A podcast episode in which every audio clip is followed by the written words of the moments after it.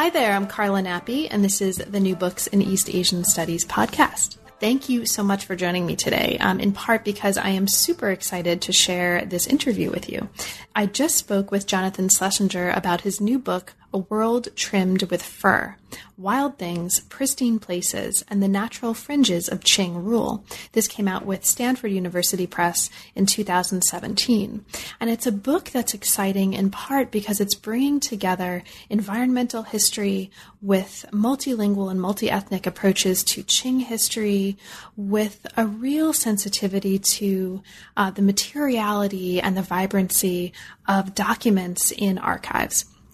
So, among the things you'll hear us talking about over the course of the next hour are mushrooms and mushroom pickers, pearl mussels, what it was to pearl in the Qing. You'll hear us talking about the emergence of ways of thinking about and policing boundaries. You'll hear us talking about fur, um, fashions for fur, identities regarding fur. You'll hear us talking about all kinds of people um, who lived in and around and with the Qing Empire. You'll hear us talking about sandalwood and turtle shells, and you'll hear us talking about the archives. So, one of the really exciting things about the book, and I just want to put this right out there, is that Jonathan is super committed, and you'll hear him talking about this, to doing Chinese history in a way that moves beyond Chinese sources, right? And this is, for me, something that's also um, really, really important um, to doing work in Chinese history as well.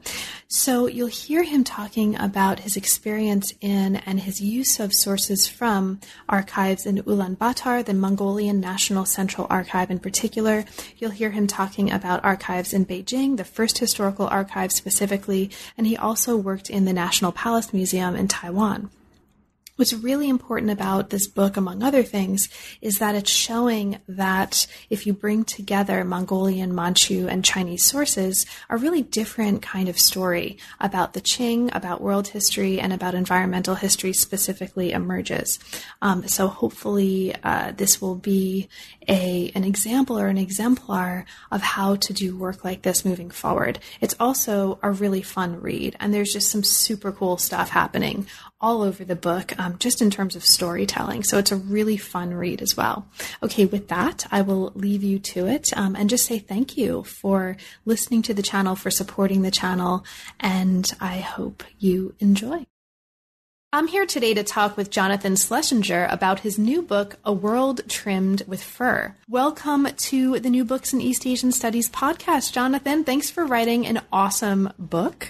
I love the book, and thank you for making time to talk with me about it. Thank you so much for inviting me, Carla. It's an honor to be on the podcast. Of course. So, Jonathan, let's start with the big traditional question How did you come to work on China, and why Qing China specifically? Uh, it's a good question. Um, I think the answer is that I had some charismatic teachers in my life, some really inspiring people, and in particular, first Pamela Crossley mm. uh, as an undergraduate, and then Mark Elliott in graduate school. And they always uh, got me excited about Qing history in particular. Mm. I don't know if I have like a compelling reason that I started studying China originally. I think um, in high school, I was interested in reading Allen Ginsberg and Gary Snyder and other poets, and they sort of got me sort of interested in this vague sense of China and Japan when I was young. And in college, I started taking Chinese. I had an opportunity to study in Beijing. Um, and it was really from that sort of privilege of being able to study in China that um, I started making friends and getting interested in China the place. But I don't know if that explains why I got into Qing history. I think my original answer that it was some special teachers in my life that got me into it. That's, I think, the real answer. And that's actually not um, an unusual kind of answer to that question that I hear, right? It's often um, at least in my experiences of podcast, are charismatic teachers that either bring people into East Asian studies and or mm. shape the trajectory of kind of what they do once they get there. So let's actually um, get to what um, the book is about. I'm going to say a little bit, um, just a kind of thumbnail sketch for listeners to situate us, um, and then I'll ask you to talk a little bit about how you came to the project. So the book says, and this is in the words of the book the empire did not preserve nature in its borderlands, it invented it. Now, the book, um, and again, this is in the words of the book, documents the history of this invention, right? The, the, this invention of nature in the borderlands, and explores the environmental pressures and also institutional frameworks that informed it. And it does this by focusing on three events that strongly emerged from the archival record the destruction of Manchurian pearl mussels, the rush for wild mushrooms in Mongolia, and the collapse of fur bearing animal populations in the borderlands with Russia. And we'll talk about each of these key pieces in the hour to come. Um, but first, Jonathan, what brought you to this particular project? Why did you come, or how did you come to focus on this kind of environmental history of the Qing for your research? Uh, that's another good question. And I think contingency, again, has a, a lot to do with it. Um, you know, in my case, I've always been interested in the environment. Uh, before graduate school, I I was a backcountry ranger at Olympic National Park in Washington State, and I worked in Redwood National Park. And I think I learned when I was a ranger just how artificial nature is. That uh, there was this full time staff of people pulling up you know, non-native weeds, telling people uh, how to use the park, where to sleep, where to go to the bathroom, and it struck me that um, you know what I maybe had idealized or romanticized as some pure nature maybe was a little bit more complicated. when I got to graduate school. Um, it seemed to me that maybe there was an opportunity to explore environmental history in uh, Mongolia and Manchuria in, in similar ways. Uh, You know, I, I, think there was a moment where I was on a bus and I was reading about the fur trade in Sakhalin Island and in Hokkaido, and a light went off, and it occurred to me, oh my goodness, I can connect the histories of Russia and Japan to the history of China if I look at the fur trade. And I got out my notebook and I started scribbling it down. And a few weeks later, I was in a graduate level class with Mark Elliott. We were reading. I think that it was a it was a week where we were studying Manchu Chinese dictionaries from the Qing period. Mm-hmm. We pulled out a text called the Da Qing Quanshu, or the first Manchu Chinese language dictionary published in the late 17th century. And I looked up the word for one of these fur-bearing animals, a harsa, and lo and behold, there was no Chinese translation for it. And I asked in class, is it the case that there, there's other blanks in the dictionary, which led to sort of uh, me understanding that maybe there was a bigger picture than just the fur trade at work. There's understandings of what are these animals. There's an interaction between Beijing and the frontier.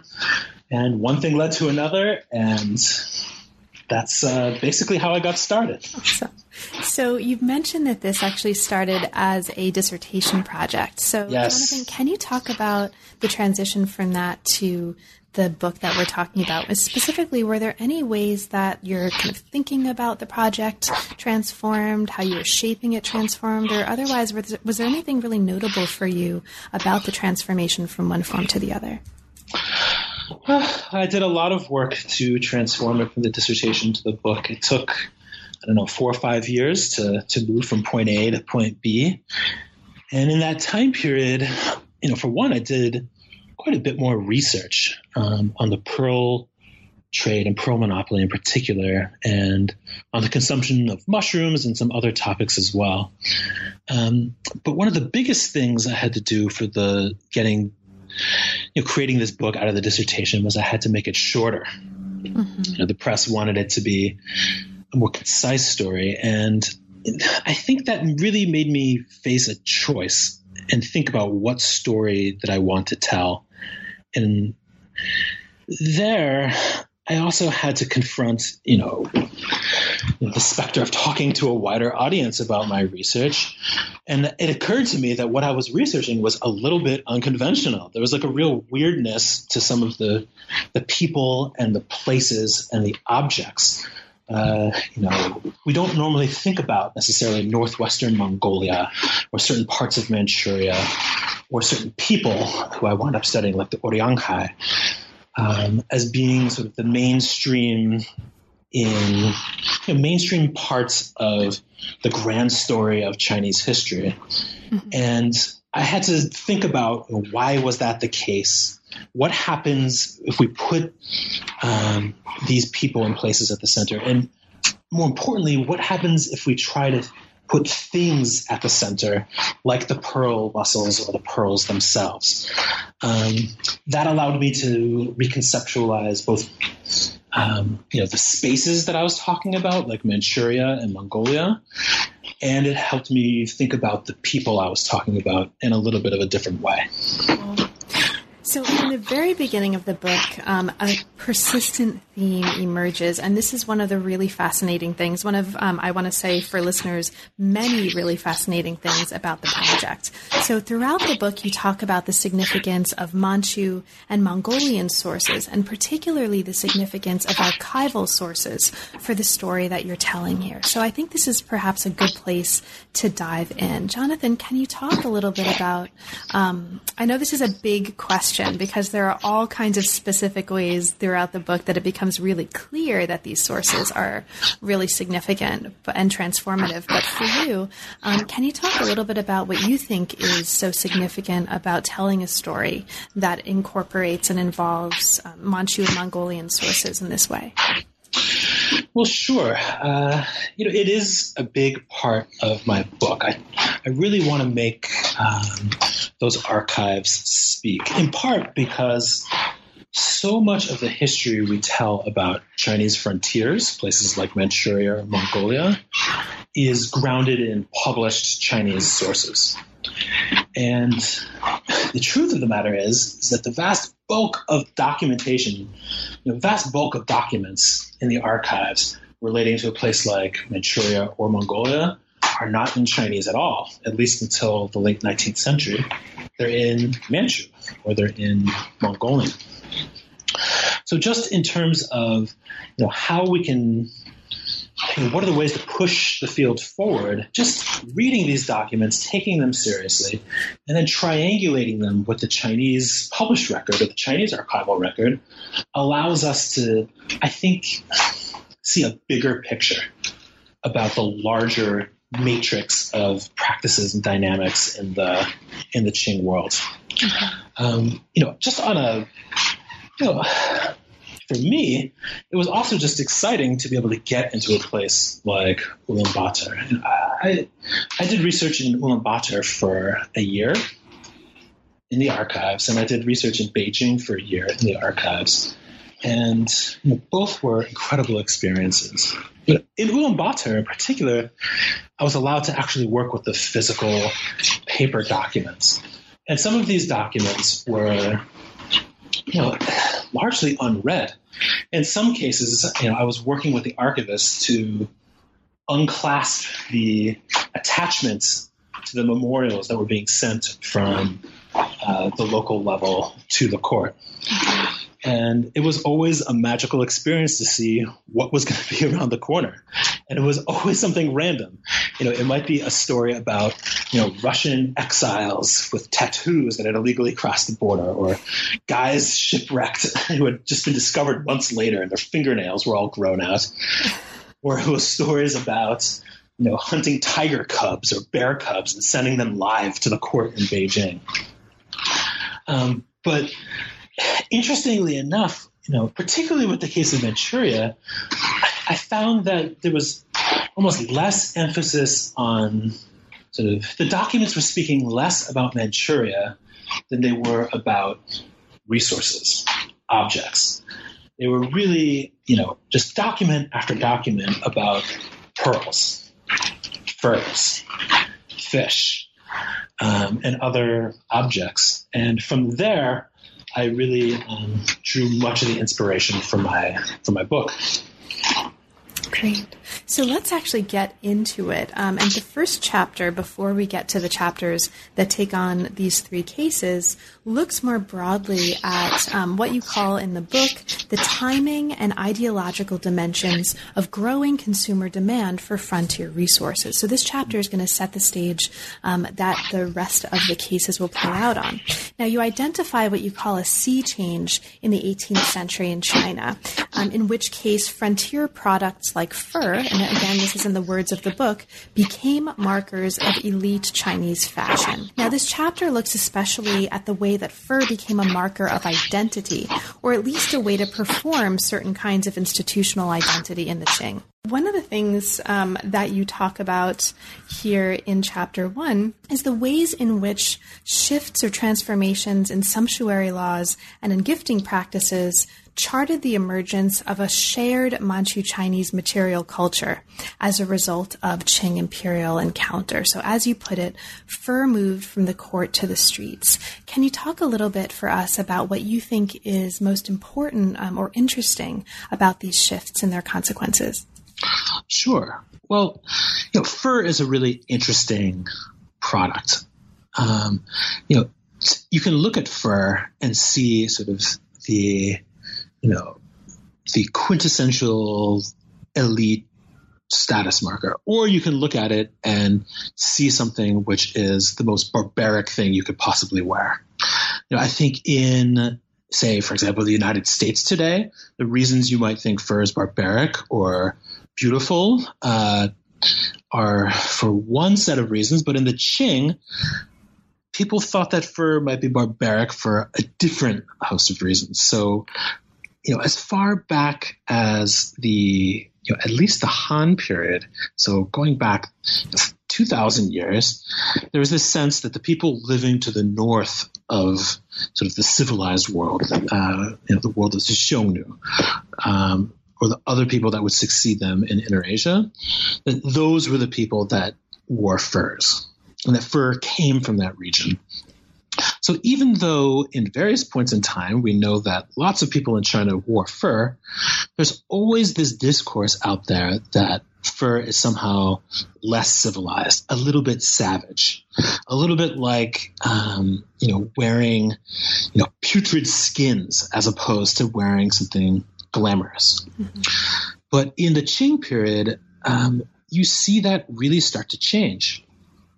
Um, and it's clear that the Qing court is playing a key role in that. So, for example, uh, through sumptuary laws, the court makes it mandatory that if you're going to go to uh, the court and you're of a certain rank, then you must dress in furs or you must kneel down on a fur uh, mat. Um, or if you are doing something for the court and you do a great job of it, the emperor might send you a fur coat. But it's when you look at the archival record, we know that fur coats, for example, go from being something that the court only gives to military generals or Manchus or Mongols in the early 17th or the mid 17th century to being something in the 18th century that's given to everyone. I think the 1730s here are a turning point um, where your ethnic status um, means less than it would have, say, 100 years or 50 years earlier when it comes to what kind of gifts will the court give you. Mm-hmm. Um, and in time, you really start to see all sorts of ways in which fur is going mainstream. I think one of the more fun sources, uh, well, there's two sources I think are particularly fun when it comes to these shifts in fashion. One are dictionaries. So that dictionary I mentioned that I first discovered when I was um, you know, first entering my project. Uh, you know, early dictionaries uh, might have a Manchu word for a type of fur in them, but lack a Chinese word for the equivalent. Fast forward to the 18th century, those words have been filled in. And in fact, there's an evolved discourse about what are these furs? Um, how might the furs of the Qing be tied to, you know, classic furs that you might have found in texts that were much older? Um, you know, are animals that go by a different name in early texts, going by a new name in the Qing. That discourse just didn't exist in the 17th century in the same way in which it will just mushroom in the 18th century. Mm-hmm. To use a, a particular to use to use object to use a, a an metaphor. apt metaphor, right? an apt metaphor. uh, another, uh, you know, key source I think are these pawn shop guidebooks. So uh, we have the published guides that pawn shop owners would use to assess furs. And by the time you get to the early 19th century, it's clear that the people of Beijing, um, and a lot of the Manchus in particular living in Beijing, would be wearing furs in the winter and then pawning them off in the summer. And the fur business was maybe one of the most lucrative business you can go into if you're a pawn shop owner.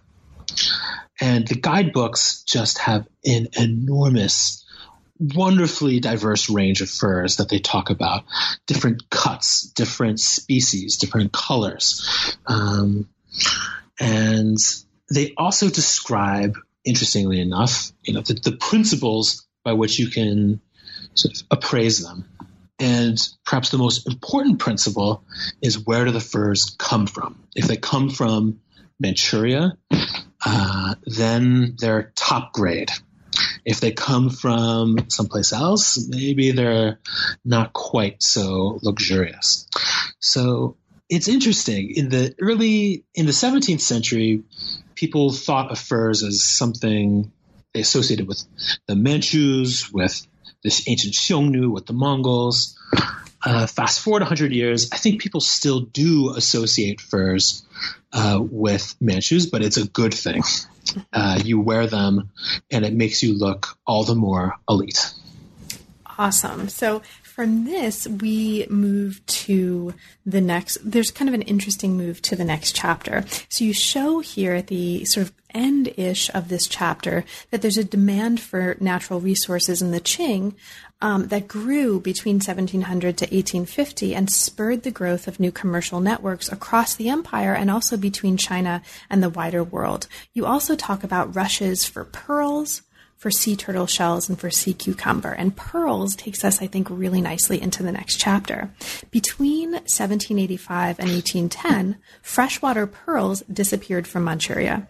And chapter two looks closely at what happened and situates this within a larger context of the history of pearl mussels in Manchuria, um, particularly in this period. Now, it first talks about the establishment of the Qing freshwater pearl fishery in the northeast, just for kind of listeners who haven't yet had a chance chance to, to read the chapter.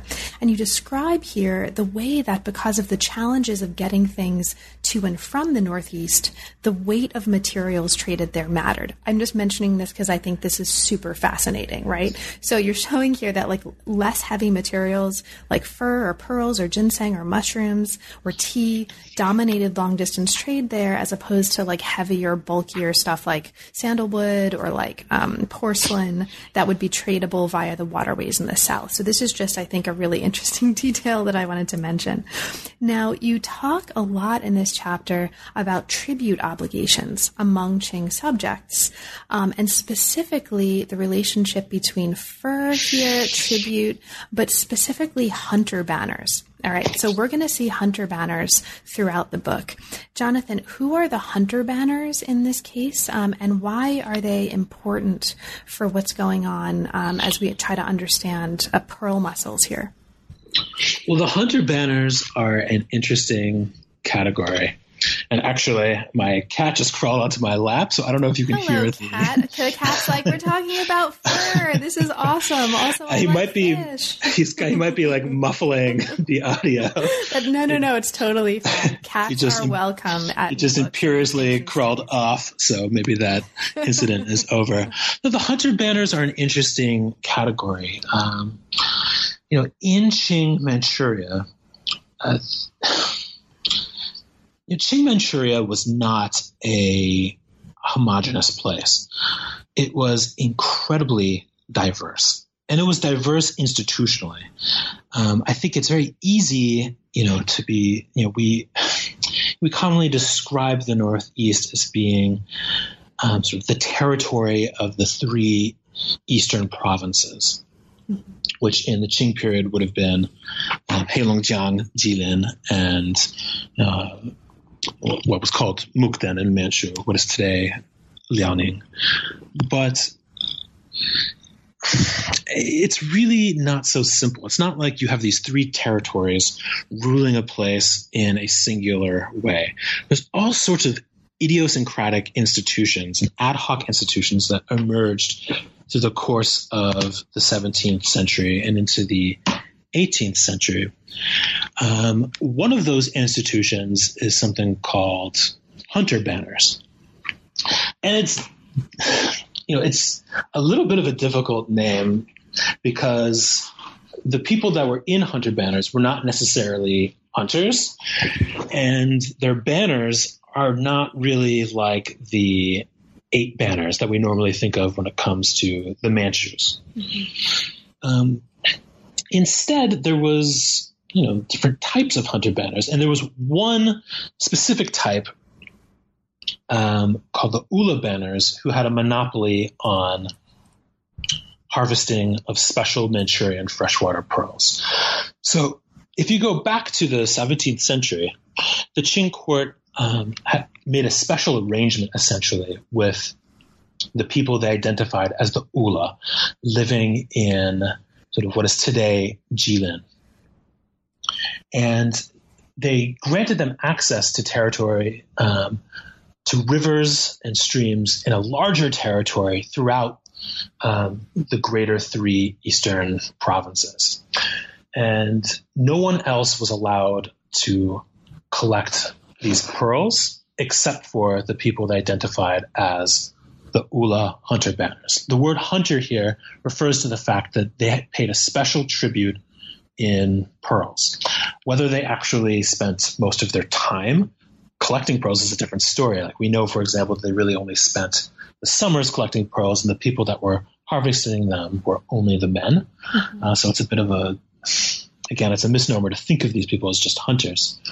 Uh, but the the Ula would eventually, um, through the crisis of the late 18th and early 19th century, when the mussels increasingly become scarce, and the pearls that they're producing become increasingly puny, in the words of the Qianlong Emperor, um, they would get co opted into the world of the territorial generals, the, the specifically here, the, the general that was in charge of Jilin territory.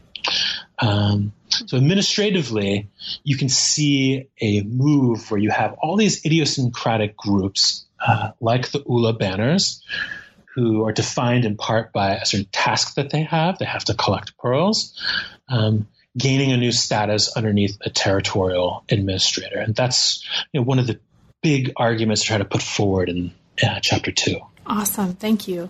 Now, collecting mussels, um, as you show here, or collecting pearls from these pearl mussels, was not at all an easy or simple endeavor. And the chapter, um, for listeners who are particularly interested in understanding like the practices and the technologies of what it was to gather um, pearls. The chapter details the pearling process and its challenges, especially the arduousness of the labor and the difficulty of meeting the demand for pearls.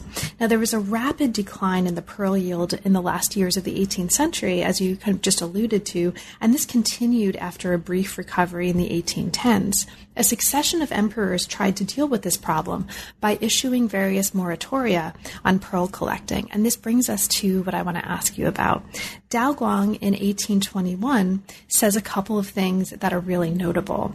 Um, he aims to conserve the energy of hunters, and he mm. also wants to, and here's what I want to ask you to talk about, to lovingly care for the lives of mussels. Okay, so Jonathan, what is going on here? Lovingly caring for the lives of mussels? What gives? Yeah, I, it's one of the more striking things that emerged from the archives to me. Uh, you have a group of people whose job is to produce freshwater pearls for the court. They produce them every single year and submit them as tribute. In the late 18th century, early 19th century, when those numbers plummet, the Qing court responds. And for me, um, the fact that the court cared is interesting in itself. And you know, my first instinct was to say, oh, well, maybe the court is trying to protect the pearl fishery in Manchuria um, for, you know, essentially because it's interested in money or in profits or it's just being greedy. Mm-hmm. And I think that there's an argument to be made for for that. There's some evidence that the court really did uh, was interested in the you know, fiscal dimensions of pearls, although I think less so with pearls than with other products like furs. Um, but that's not actually what comes out of the documents. What the documents reiterate is that the, the emperors want to love the pearls. So on the one hand, they're trying to protect the people that are um, harvesting them, but they also want to protect the mussels themselves because the emperor doesn't want to position himself as someone that's just in it for his own personal profit.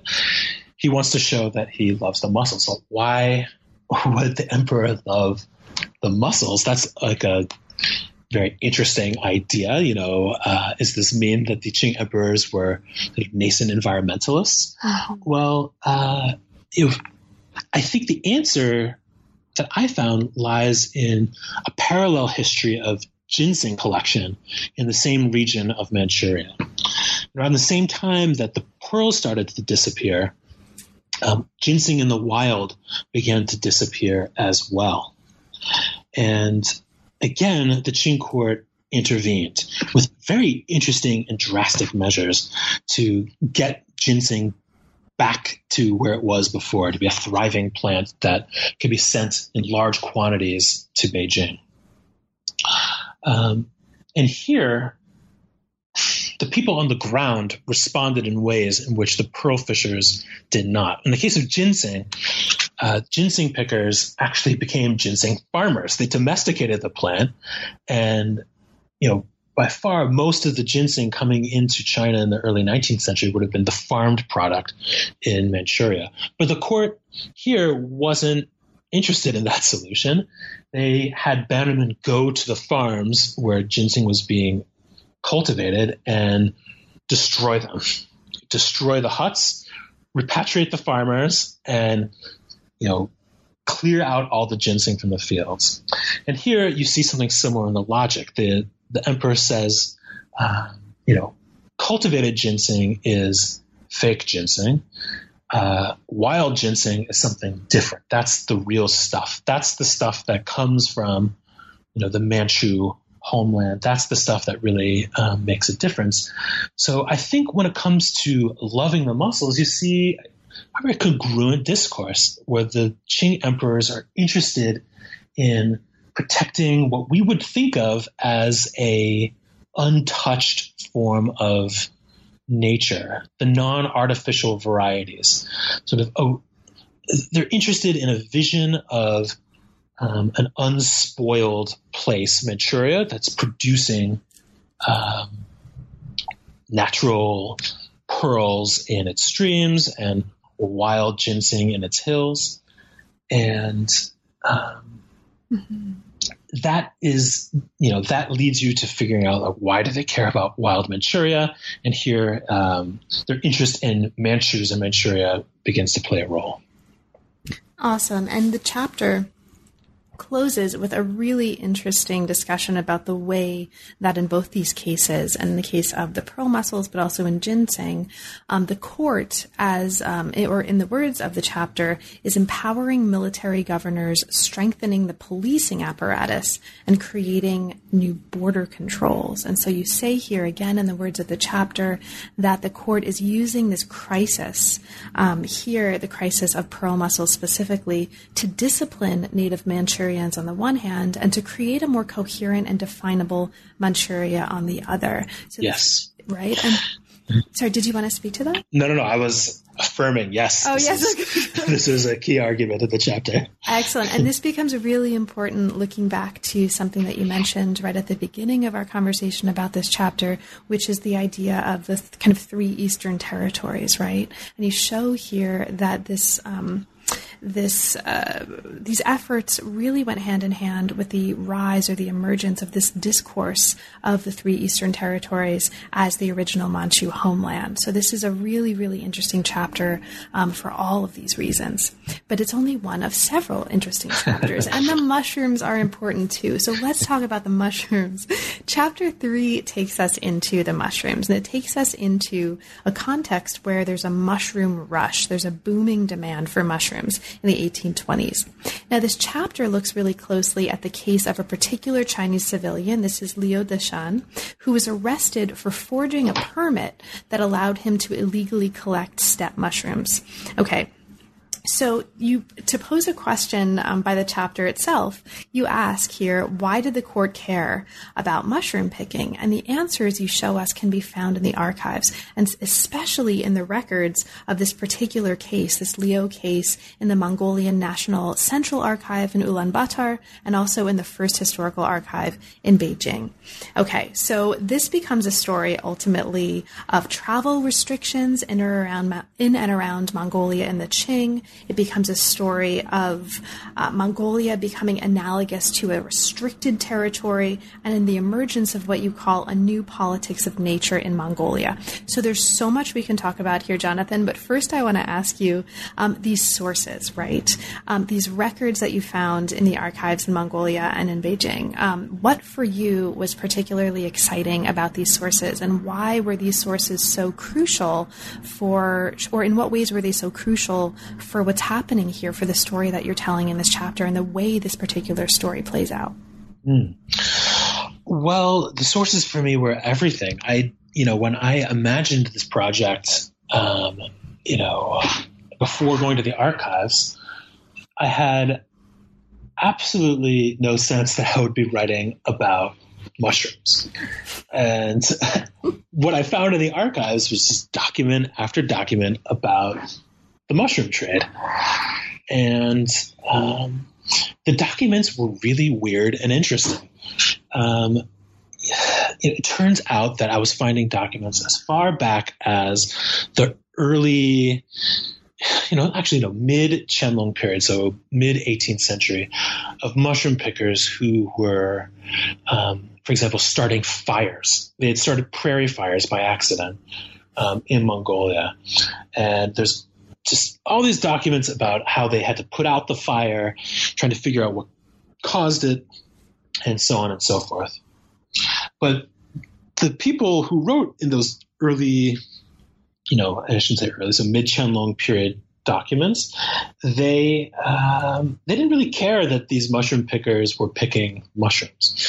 You fast forward to the 1810s, and there you start to see um, you know, beginning in 1818, 1819, like more of a sense of panic that it's not just dozens or hundreds of mushroom pickers, it's thousands of men every single spring um, coming up across the border from um, their Chinese home counties into uh, a Mongol banner territory. Banners the, the administrative unit of Qing Mongolia, and the the administrator in charge of this banner, a figure called the Jasak, um, started to complain that he had no control over these men.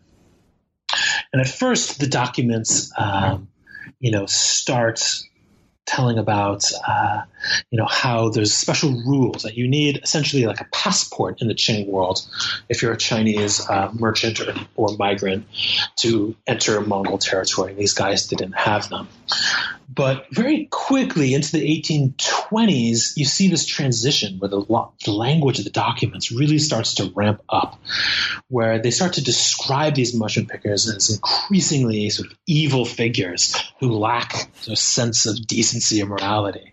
And they describe the you know, what they're doing as um, completely against the norms of the banner. And then not just the norms of the banner, but the norms of all of Mongolia. And eventually by the 1820, late 1820s, not just the norms of Mongolia, they're violating the very fabric of the Qing Empire and what it means for there to be an emperor who has a special relationship to his Mongol constituents.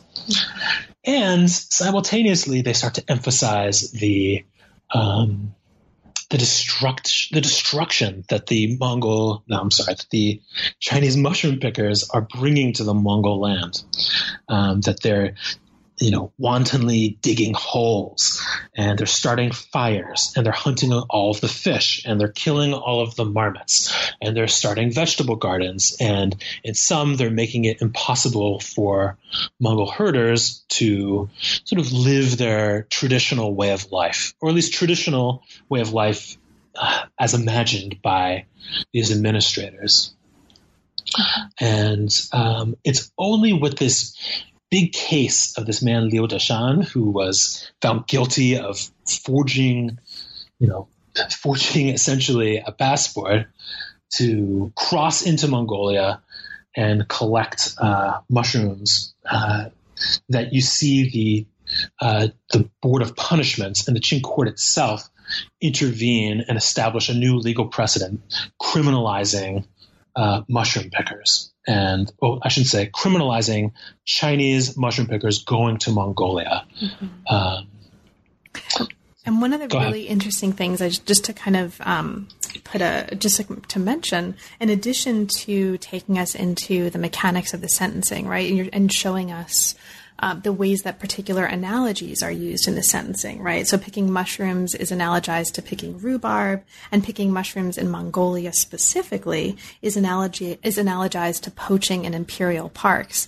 which is really really interesting. Ultimately, what the chapter does, it's it's showing us that controlling mushroom picking, like in the way that you were describing, right, is really not about the mushrooms so much as it's about controlling people and specifically controlling kind of the Mongol character of Mongolia. So you talk a lot here, um, just for listeners um, who haven't had a chance to read it, about um, the rhetoric of purity and the idea of purity that becomes really crucial to what's going on. Um, so, did you want to talk kind of briefly about that, Jonathan? The idea of purity sure. as it animates what's happening here? Sure. Um, well, one of the things, you know, just to go back one question, that I found in the documents that struck me is that a lot of these mushroom pickers are they're not sort of like strapping like dudes in their teens and 20s. Some of them are in their like 70s. And uh, they've been living in Mongolia for uh, you know decades, in some some cases over 50 years. And in many cases, the mushroom pickers actually have Mongol names or hybrid Mongol Chinese names. And Sometimes it's clear that there's forms of intermarriage uh, taking place as well. Uh, so it's a very mixed up world. And the documents come back to this idea of, in Manchu, it being suwaliyaganjambi. It's mixed up. The whole, uh, it seems like you can't really tell this from that in this world. So, what purity means, um, well, purity has a lot of meanings. Aryun in Mongol, bolgo, and Manchu. But here, in context of these documents, um, what they're saying is well, actually, there's one quotation that was really wonderful in a slightly different context where um, there was this idea of to make the land pure, you have to separate the Mongols from the Chinese, the lamas from the laymen, and the men from the women. Mm. And in the case of this one banner where uh, the Odashan was caught, um, separating the Mongols from the Chinese is paramount. So if someone's been living for 50 years in this banner, they have a Mongol name, uh, and they might even have uh, sort of a Mongol wife. It doesn't matter. They are Chinese. They have to be repatriated and removed. All Chinese mushroom pickers must be rounded up forcibly, if possible, and sent back to a Chinese county. The Mongols, um, who may have been harboring these mushroom pickers or working with them or sheltering them, um, they need to be investigated and to make sure that they are acting um, like proper Mongols. And the land um, needs to be um, made pure. Um, you know, purity in the documents is always it shows up as part of a verbal phrase where the object of purification, that which is to be made pure, is always the land, mm-hmm. the Mongol steppe. It's the place. And this project of separating the Mongols from the Chinese is uh, inseparable from this idea that you need to recreate the ideal Mongol steppe, which involves stopping all mushroom picking, all marmot hunting, hole digging, and so forth. Awesome. Thank you so much, Jonathan. Now, this is a story that's going to continue in some ways into the next chapter, but in a different context. So, this uh, fourth chapter looks at the Qing fur crisis. Now, the Qing Empire's fur tribute systems, as you show here, nearly collapsed between the 1830s and 1850s. The chapter, among lots of other really interesting things here, looks um, at phenomena like the challenges of traveling for tribute collection, right? It looks at how um, traveling for tribute collection slowed down in part because of concerns with diseases like small smallpox, for example. Um, and I mention this because this um, is a similar kind of thing that we see coming out of this chapter that I really love as the kind of thing that comes out of the chapter where you talk about the specificities of the experience of collecting pearl mussels, for example. I mean, you're not just talking in general about, you know, the phenomena. You're really taking us into the material experience of what it was to be a person doing these things in a way that I think is really, really exciting. It's one of the things that I'm really excited about in this book. So this chapter looks specifically at the challenges of um, traveling for tribute collection in terms of furs. Now, it focuses on the case of a group of people you talked about um, very early in our conversation. This is the Uryankai of northwestern Mongolia. And you both introduce us to who they were, um, talk about the fact that they're paying tribute in furs, and also take us into this case in which the court is simultaneously trying to protect, again, the purity, right, of Uryankai territory and also protecting their hunting activities. Okay, so there's a couple of things very briefly um, that I want to ask you about. One of the things is um, really the kind of part of the environmental history story that you're telling here, where you're focusing not just on what's happening with the people, but also what's happening with the animals. So one reason for the fur crisis, or one reason informing the fur crisis here, is that animal populations and their movements didn't correspond necessarily to imperial jurisdictions. And so authorities, as you show here in the words of the book, constantly had to adjust to local ecology. Um, so, Jonathan, can you talk for just kind of briefly about the significance of paying attention to the animals here as actors in the story, which seems really important to what you're doing in this chapter? Yeah. Um, well, when it comes to fur, there's all sorts of different animals. So the Uryankai, for example, um, it was the court demanded that they submit an annual tribute of sable furs, in particular, to the court. Um, they established this relationship in the 1750s with the conclusion of the Dzungar Wars, and it would remain true until the early 1910s, like right up until the collapse of the Qing Empire. Um, but almost immediately, it was clear that there wasn't enough sables to support the demand uh, that the court was putting on each individual uh, household. And what happened is the court wound up using an older exchange rate that had been in place uh, in the time of the Dzungar Empire, uh, which the Uryankai were part of, which said that if you didn't have enough sables, you could submit uh, squirrel or otter or leopard and a host of other animals. Um, and each animal has its own way of interacting with the world. But with sable in particular, sable have a very long range and they're not necessarily the most social animals, so they tend to disperse widely. Um, you know, it's clear from um, studies that were done uh, uh, in the Soviet Union, for example, uh, that if you try to establish a special uh, park to protect sable populations, it was really difficult because the sables would just leave; they would go someplace else. And in the case of uh, you know, the Oriyangkai, they live right up on the border. You know, today, Oryang, the people that you know are descendants from the Oriyangkai, some live in Mongolia, some live in uh, Russia, and in the Qing period, it's all Qing territory. But the Oriyangkai were right up against the uh, Russian border. You know, ditto for many of the communities living in the far northeast, they were some in some cases living very close to Russian territory. So if you kill a sable in Russian territory, that's a sable that might have gone over to the Qing side, and vice versa.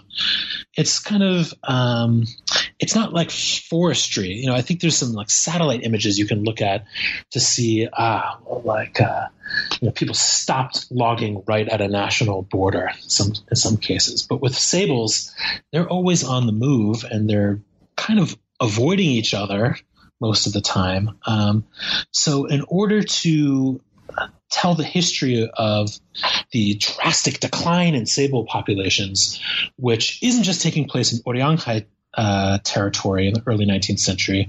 It's happening in the Northeast. It's happening in Russia as well.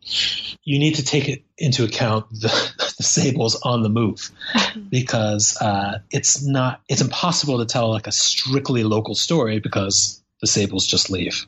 That's Right. Now, one of the things um, that helps you understand this uh, in the course of the chapter is the paperwork that comes out of this bureaucracy, right? And you, you talk about the volumes of paperwork that attend to the bureaucracy of hunting and fur tribute. Now, one of the things that's really interesting here, and this is um, perhaps the last thing I'll ask you about this chapter um, before we kind of uh, move to our own conclusion, right? Um, and the conclusion of the book. But one of the things that happens is that, again, attending to the importance of the sources you show here that the Manchu and the Chinese records of the fur crisis actually are telling different stories, right? And this relates to um, the nature of tribute and um, the potential to replace um, certain kinds of skins with other skins that you were just talking about. Now, there are differences, for example, as you show here, in the kinds of fur pelts that Manchu records say were submitted and the Chinese records say were received, right? So, Jonathan, as a way to maybe kind of wrap up our conversation of this chapter, why are these differences important for the story that you're telling here? And for you, what's significant about the bringing these sources together to tell this story, especially in light of the conflict? Well, you know, at the heart of my research is the conviction that um, reading sources to, to, to, tell Chinese history, you need to sort of move beyond Chinese sources and look at Manchu and Mongol sources in particular. And I think there's there's um, I think it's easy to think sometimes that even if you're looking at a text that ostensibly should be identical because it's translated, for example, that there's no need to look at the Manchu version. That um, you can sort of read the Chinese and get the full story. Uh, what I found is that it's really not true. That the Manchu sources, even when it's just you know tallying the number of squirrels or sables being sent to Beijing can be, interestingly enough, very different from the Chinese sources. So, um, you know, in this specific case, the governor general, the, person in charge of Uliassutai, um, writes a report in Manchu, uh, sometimes with a Mongol or Manchu or Chinese attachment uh, listing all the different animals once again, uh, of all the different pelts being sent to Beijing. And he'd write this memorial in Manchu. When the pelts arrived in Beijing, the Imperial Household Department, the part of the bureaucracy that received the pelts, would write a second memorial, this one in Chinese, reporting the number of pelts received.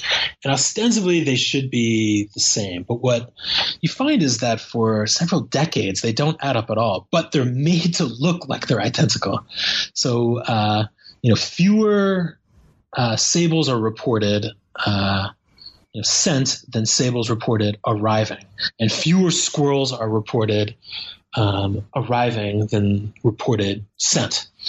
And it's you know, a little sleuthing turns up the fact that the Imperial Household Department was almost certainly corrupt in this case, that they were using the fur treasury to, uh, you know, pocket their own, uh, you know, line their own pockets with with wealth.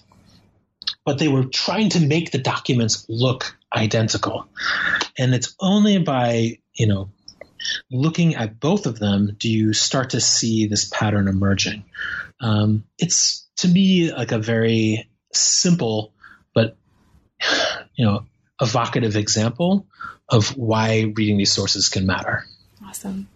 So, Jonathan, as we come to or toward the conclusion of our own conversation, we also come to the conclusion of the book. This is a really rich conclusion that takes us back into some of the really important conceptual points that the book is making throughout the course of these case studies and also moves us forward to think expansively about some of the many ways that the book is making a contribution to the historiography, not just of environmental history or of Qing history, but also of world history. So there's a lot we could talk about here, and I'm just going to ask you one question, um, but feel free to talk about really whatever you think um, is most important for us to know about what you think is crucial here.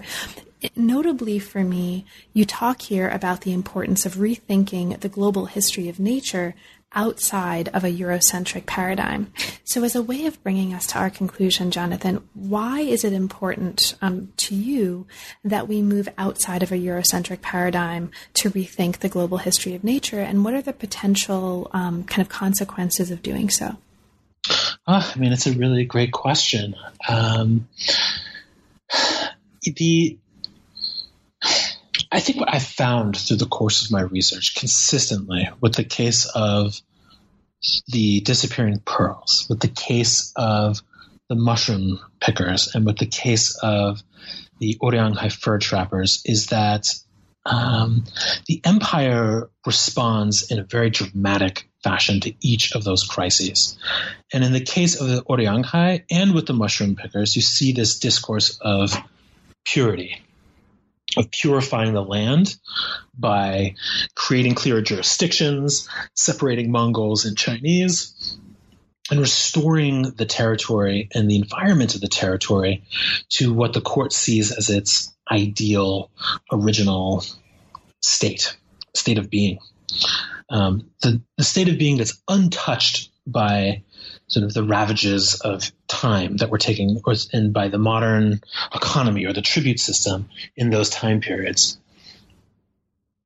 And ditto with the the pearls. You don't see a language of purity there, but you do see this idea that we need to protect these mussels because um, because we want to lovingly care for them.